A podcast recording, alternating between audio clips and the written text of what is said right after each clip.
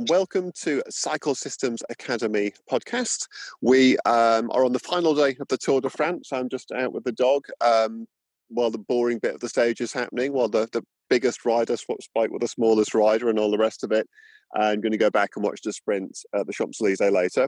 I'm really thrilled on this um, another Tour Shorts pod to uh, be joined by Xavier Disley from Aero Coach. So, Zev, welcome to the pod. Thanks, Sean. Nice to hear from you again. And yourself, and you're not in the office either, are, are you? Whereabouts are you, Zev? Uh, I'm in Porlock. I've just done a hill climb. It was very difficult, um, but I can highly recommend it as a location for riding your bike. It's lovely, really nice around here. Yeah, it's a really nice race that. And funnily enough, I just had like a, a, memory come up on Facebook, and it was my son's first ever bike race. He did it when he was like seven oh, or fantastic. eight or something. Wow, so that that's cool. cool. Yeah, it's cool to see the photos of that. And they did they do it as a mass start, the really little kids. Oh right. And they all rode back down afterwards. I said, How did you do? He said, Well, I don't know because we caught another group of kids. But he said, I felt like I was going to throw up when I finished. so I was like, Well, there you go. You you did as well as you could. Yeah, that's definitely yeah ticking the box on a hill climb, wanting to throw up at the top. Yeah, exactly. Um, so essentially, for anyone that doesn't know um, Xavier, um, Xavier is one of the country's leading aerodynamicists. Um, his company, Aero Coach, does aero testing for all sorts of people from um, private individuals, teams, etc. And has also got a huge range of products for aerodynamics from disc wheels and deep section wheels and clothing. And I would have thought most people listening to this would have heard Zav um, on the Time Trial podcast and various other places. You even got a name check in the Eurosport commentary, I noticed yesterday. oh, well. yeah, yeah. That was cool. And you might have seen Zav in Cycling Weekly years ago with these huge aero socks that look like aeroplane wings or something.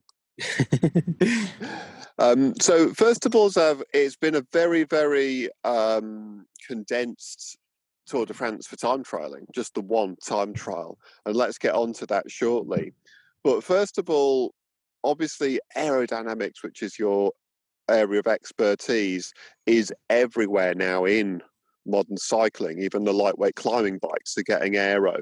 So, looking at the mm. road stages, was there anything that you noticed this year that was particularly new or notable in the road bikes and the road stages? I think that more people are using um, deep sections than they might not have done before.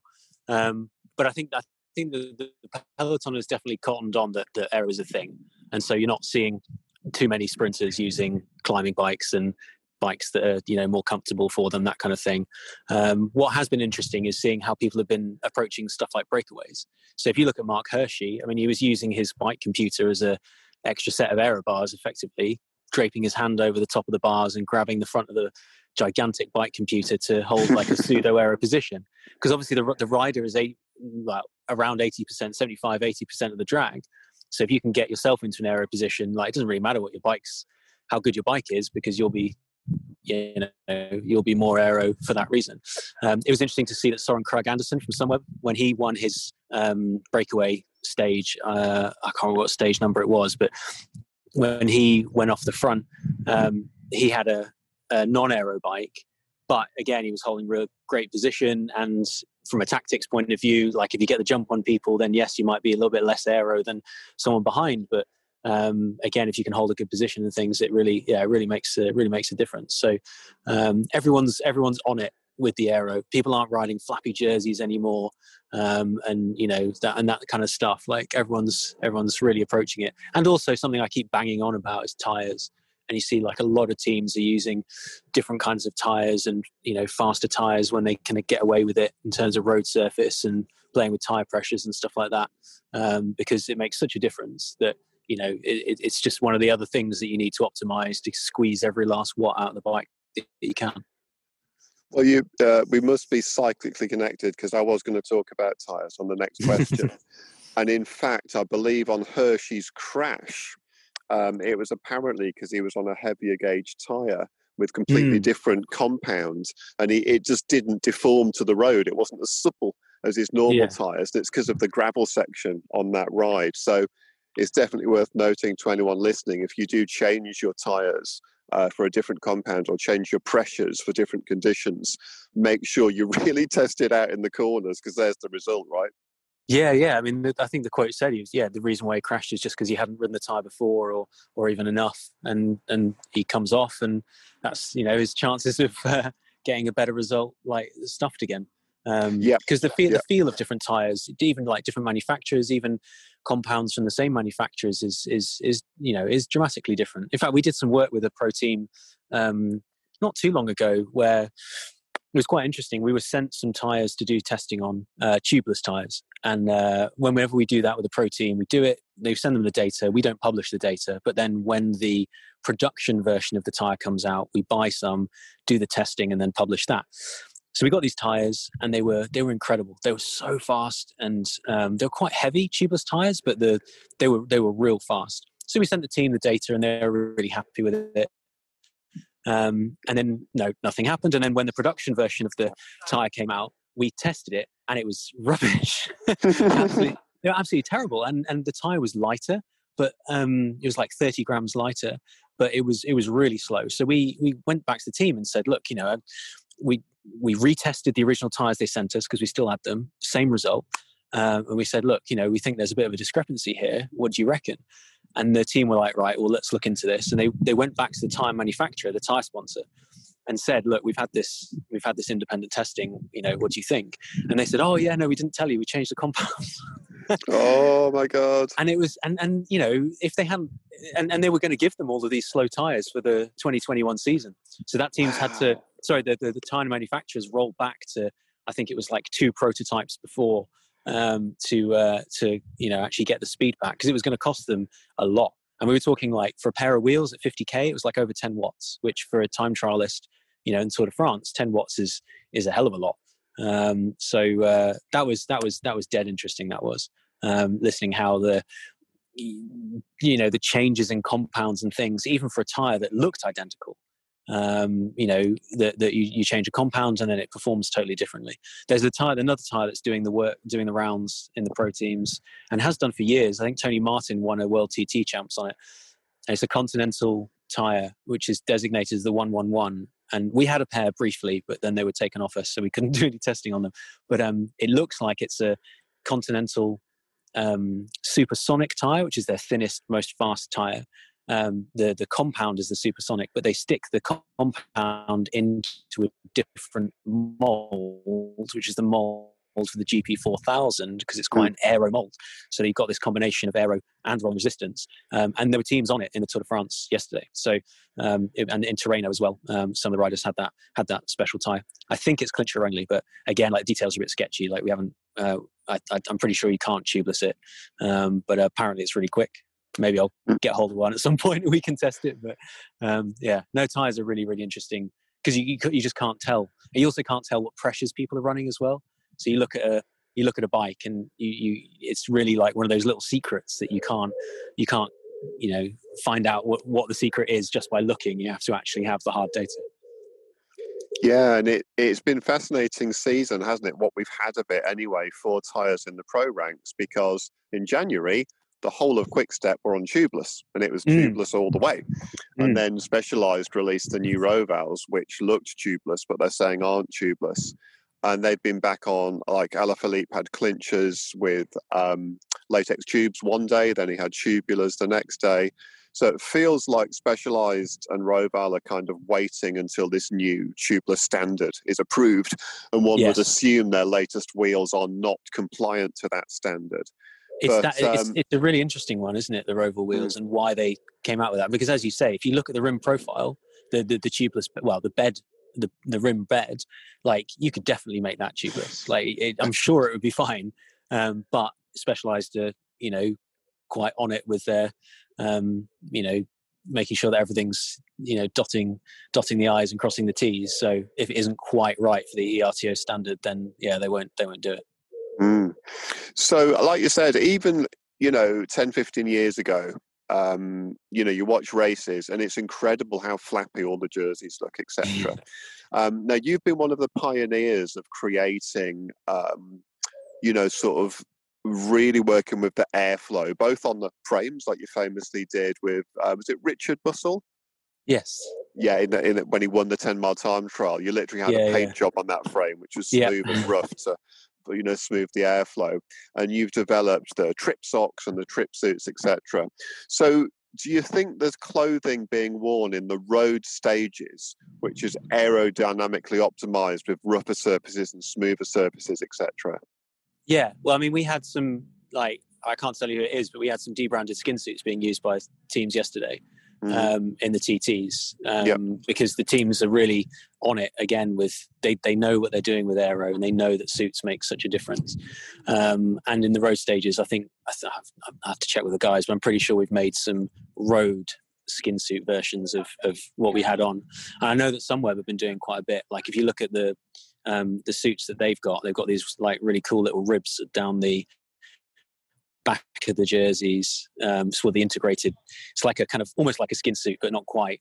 Um, it's got a full zip. Most of them have got like a full zip front, um, but like integrated um, bottoms. But the uh, but yeah, they've got these cool little ribs down the down the back of the suit, which um, will help to keep the airflow attached to the body for longer and, and that kind of thing. So um, certainly the sprinters will be using like aero aero kit as much as possible, um, and even some of the some of the climbers, you know, like a, a skin suit um, is going to be lighter than bibs and jersey combo. Um, Yep. So if you can save, I don't know, 50, 50, 60 grams or something, and you add that, you, you do that five times, then suddenly you're 250 grams to the better. Um, and if you can do it off a skin suit, pair of shoes, pair of socks, whatever, then um, you might as well do it. Um, so yeah, no, I think I think you know the, we see more and more teams using that kind of thing. Um, one of the interesting things, if we're talking about suits, is how when you lead a race, you have to use the skin suit of the you know the lead sponsor for the the clothing sponsor for the race. So for the Tour de France, it's Le Coq Sportif who make the skin suits for the people in the yellow jersey, polka dot jersey, that kind of stuff. And um, Roglic and Pogacar, kind of nicely, both had had one of those. So it's not as if someone could claim that the skin suit gave one of them advantage over the other yesterday. Uh, but they were Mm. getting all custom measured on um, Friday night because they knew that he'd be in the, the Pogacar would be in the young riders jersey and Roglic in the yellow jersey. They had custom custom cut suits um, ready for the next day. Um, but you know there have been races where I think it was a Giro where I can't remember if it was Quintana or someone like that had a, a suit from the the race sponsor which was demonstrably slower than the suit he would have worn, which I think was an Endura suit um, had he not been in the lead. And Yeah. like you know, he's not great in time trials anyway, but Mm. um, it's it's just something you don't want preying on your mind. You don't want it adding up, um, but it, it can change the outcome of a race. You know, what if it was like Mm. one second different yesterday uh, by the end of the by the end of the stage, and one of them had a non you know not a suit that they'd done all their testing on, and, and one of them did. It would have been you know as a as a as a team. I'd have been mortified if you'd lost the Tour de France because something out of your control.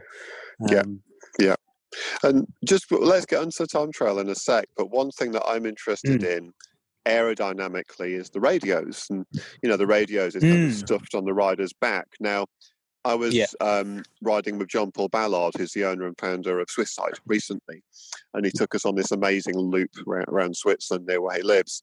And he's got a Cervelo aero bike with aero everything on it, as you might imagine.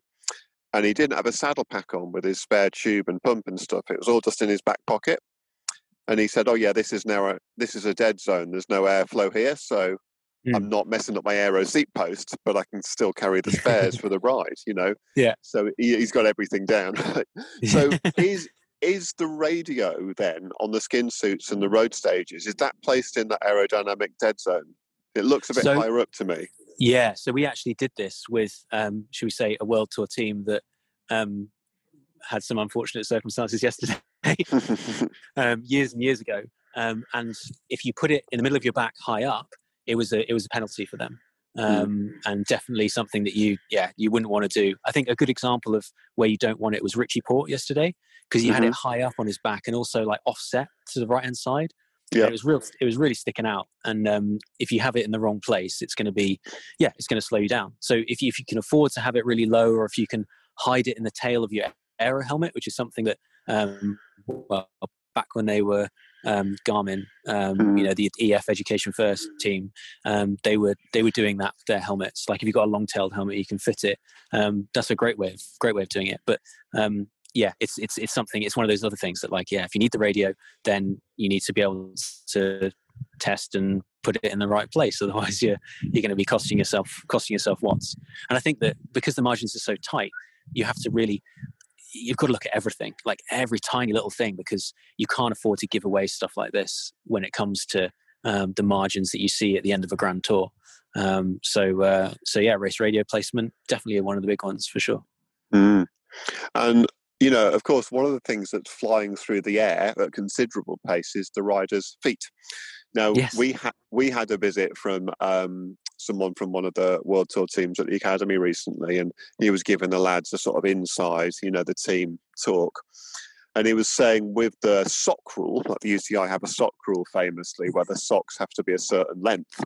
Yeah. He said, well, all you do is roll the socks down. So literally, the UCI are measuring people's socks when they're rolled down, and as soon as the blazer walks away, people just pull their socks up in order to yeah. be more aero.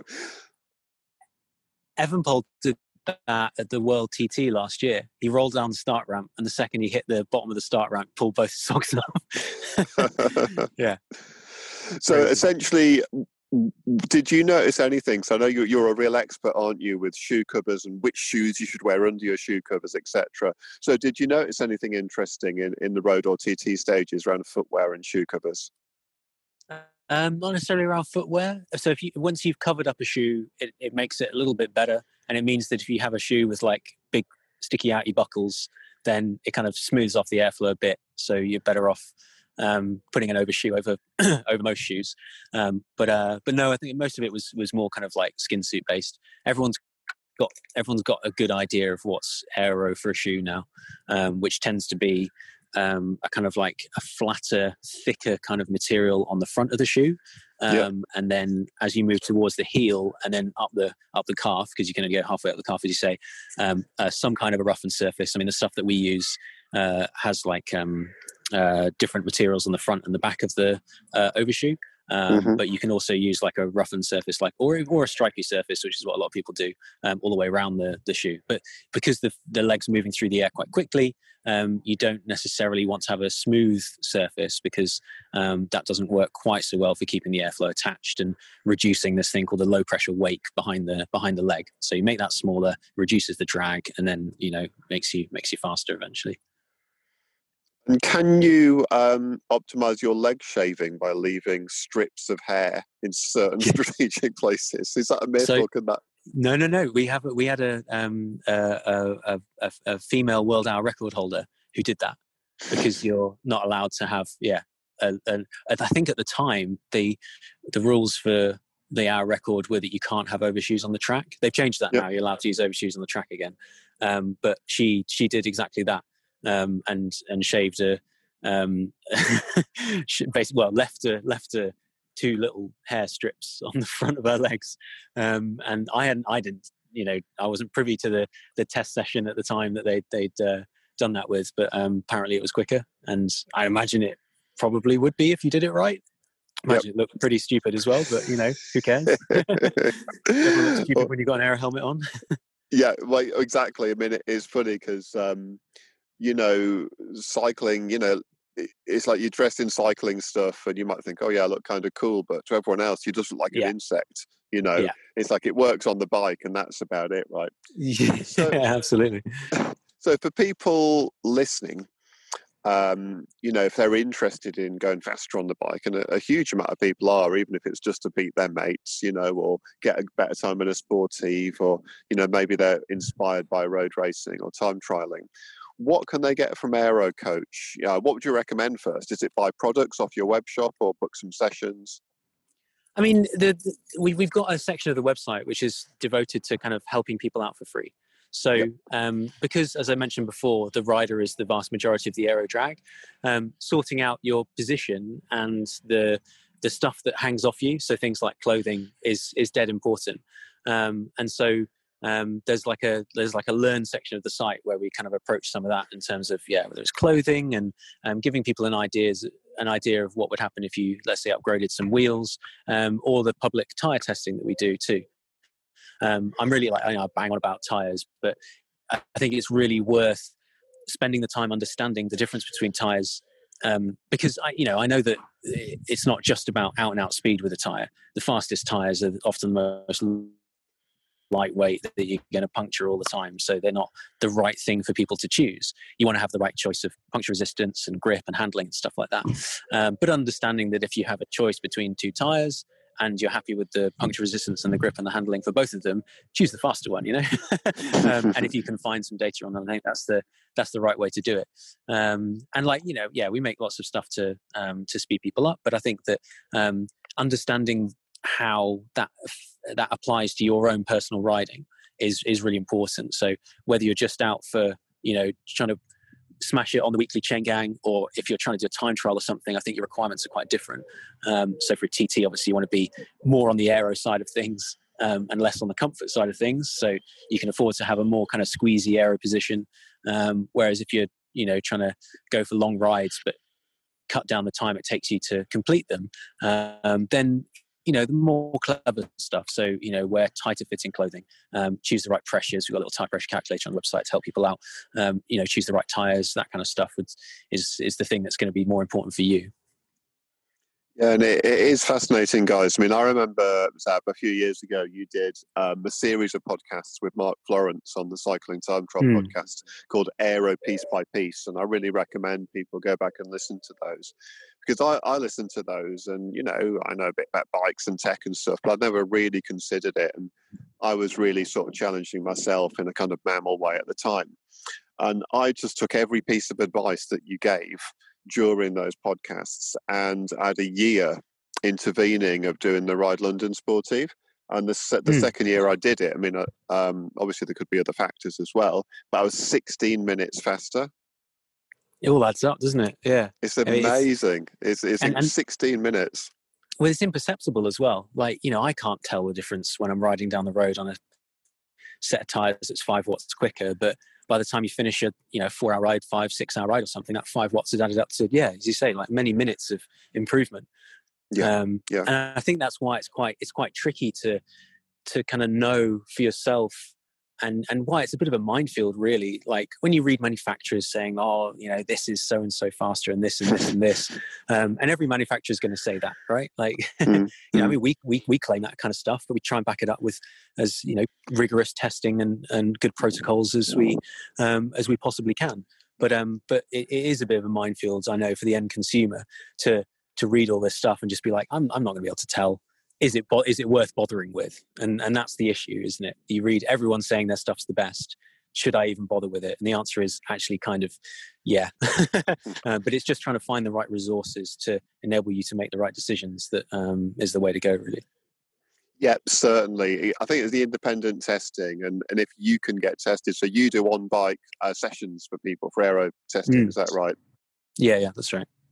So if you're interested in really going the full Monty, uh, go to aerocoach.co.uk and you know look at the free advice. Um, seek out the various podcasts with Zav where he's talked about you know this piece by piece, aero piece by piece, and check out the products available there as well.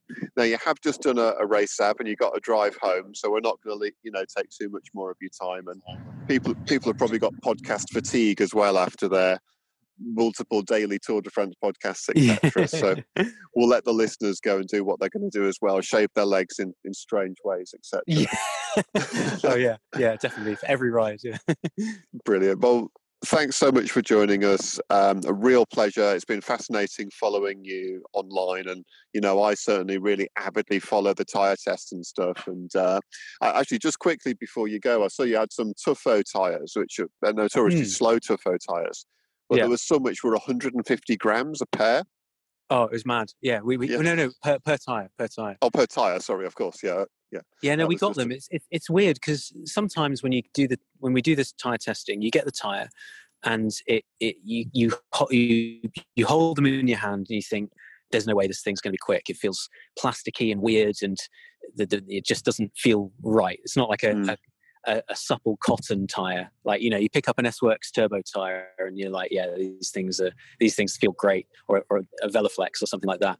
Um, but it doesn't translate into you know how, how it feels in your hand doesn't translate into numbers at the end of the day but yeah this tufo tire is really weird because yeah as you, exactly as you say tufo tires are historically have historically been quite slow um, but it's the i think it's the calibra light um, was crazy light crazy thin um, and tested really really well um, but uh, I haven't actually ridden them out on the road yet. I mean, the stuff that we do is is purely looking at rolling resistance, and then with the best tires, we look at the aerodynamics as well in the wind tunnel around the velodrome. Um, uh, and we don't really do puncture resistance and grip, which is something that I know bicycle rolling resistance do puncture resistance um, testing, which is really cool. Um, but grip is something that uh, we might be doing that with a tire manufacturer coming up, um, mm-hmm. and we've got some protocols to play with that. But it is quite a it's quite a tricky one. You've got to really spend time making sure that the protocols that you use to test are applicable to the real world. So when we mm. do our tire testing, we do it on rollers, but we then verify it by using outdoor velodromes. Um, but in order to do that, you've got to do the aerodynamic side of it too, so that you're not just measuring the aero when you take it outside. So it's, it is a bit of a yeah, it's a bit tricky to do. But grip is something that I'd be really interested to um, to play with because everyone has a, a feel for what grips the best and, and what's got the best kind of compound for cornering and things. But um, be nice to have a bit more public data out there, a bit more independent data um, on what that actually represents, and you know how far can you lean on a particular tire before it will just go out under you? but it, it, but it is it is it is multifactorial because that will also depend on the center of gravity and you know the um, speed you're going and stuff. But there's it's cool because that means that there's more and more to come. Um, yeah, and there's more for you know certainly Tour de France teams to optimize. That Marc Hirschi, for example, had a grippier tire, might have won the stage. That's something they need to work on. for sure. Well, that's a great place to leave it. So uh, we'd love to have you back at some point for a more in-depth chat. But for now, thanks so much. Cheers. Bye bye. No problem, Sean. Bye. Bye. If you want to break into the bike trade, train your staff, or even learn some new skills just for fun, Cycle Systems Academy has a course for you. Our graduates come to us from all over the globe and train with us to gain the highest recognised cycle mechanic qualifications available. The bike industry supports and believes in Cycle Systems Academy, which means they'll believe in you too.